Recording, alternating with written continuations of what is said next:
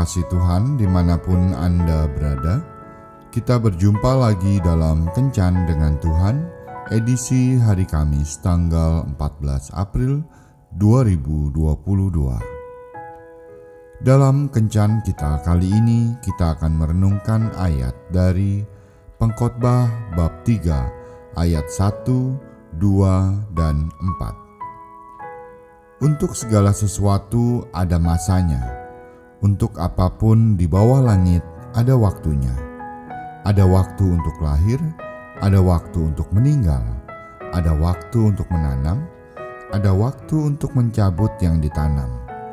Ada waktu untuk menangis, ada waktu untuk tertawa, ada waktu untuk meratap, ada waktu untuk menari.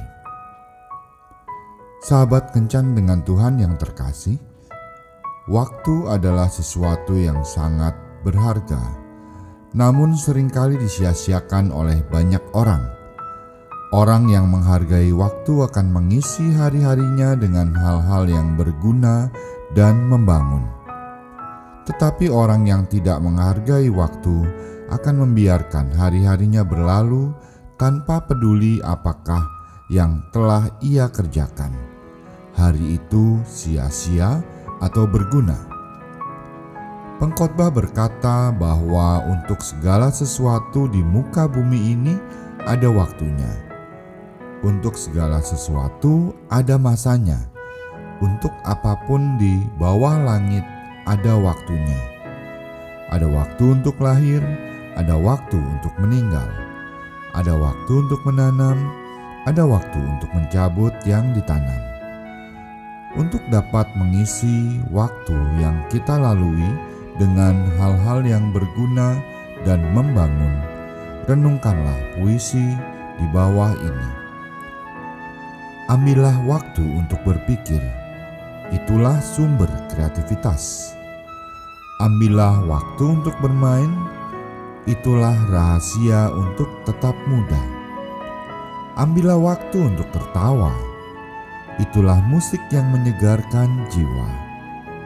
Ambillah waktu untuk membaca, itulah sumber hikmat. Ambillah waktu untuk berteman, itulah jalan menuju kebahagiaan. Ambillah waktu untuk mencintai dan dicintai, itulah anugerah terbesar. Ambillah waktu untuk tidur itu akan memulihkan stamina tubuh. Ambillah waktu untuk berdiam diri, itulah saat untuk mengoreksi diri.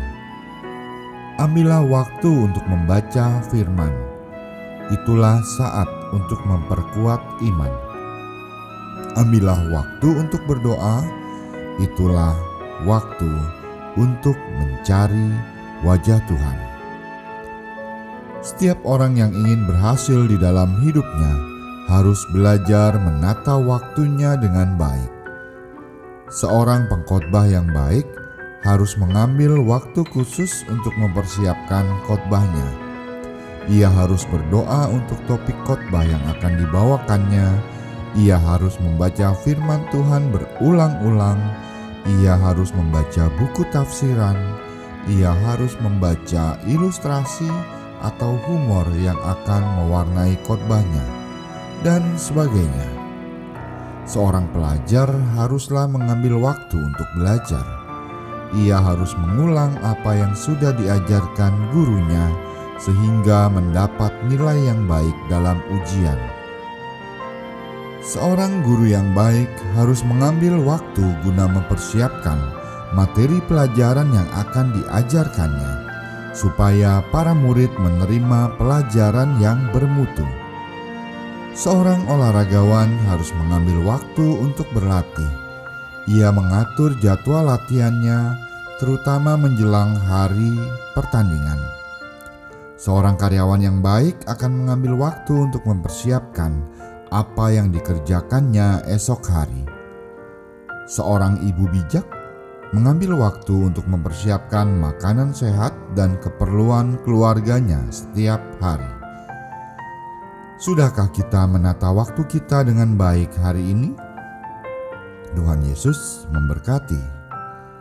Marilah berdoa. Tuhan Yesus, berilah aku hikmat dan kemampuan untuk menata waktu yang Kau berikan dan mengisinya dengan hal-hal yang berguna dan membangun. Amin.